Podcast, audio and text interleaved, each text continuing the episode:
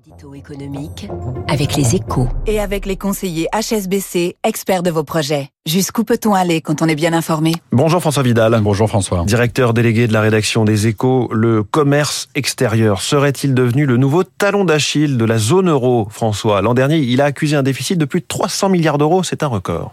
Oui, ce déficit sans, sans précédent, c'est le prix de la guerre, hein, François, et le signe de la dépendance énergétique dans laquelle se trouve la zone euro et plus largement l'Union européenne. Car quand on analyse les chiffres publiés hier, on se rend compte que ce n'est pas la chute de nos exportations qui est en cause, elles ont progressé de 18% en valeur l'an dernier, mais bien l'explosion de la facture des importations de gaz et de pétrole provoquée par l'invasion de l'Ukraine. Sur l'année, l'addition aura grimpé de près de 450 milliards, soit un bond de 115%. Un choc historique impossible à amortir en quelques mois.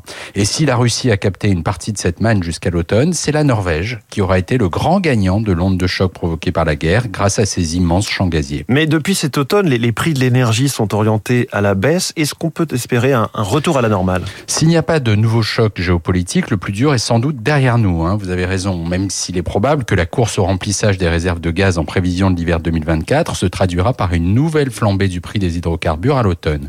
Mais au-delà de ce qu'il va se passer dans les prochains mois, il est clair que l'année 2022 aura marqué une rupture pour l'économie européenne.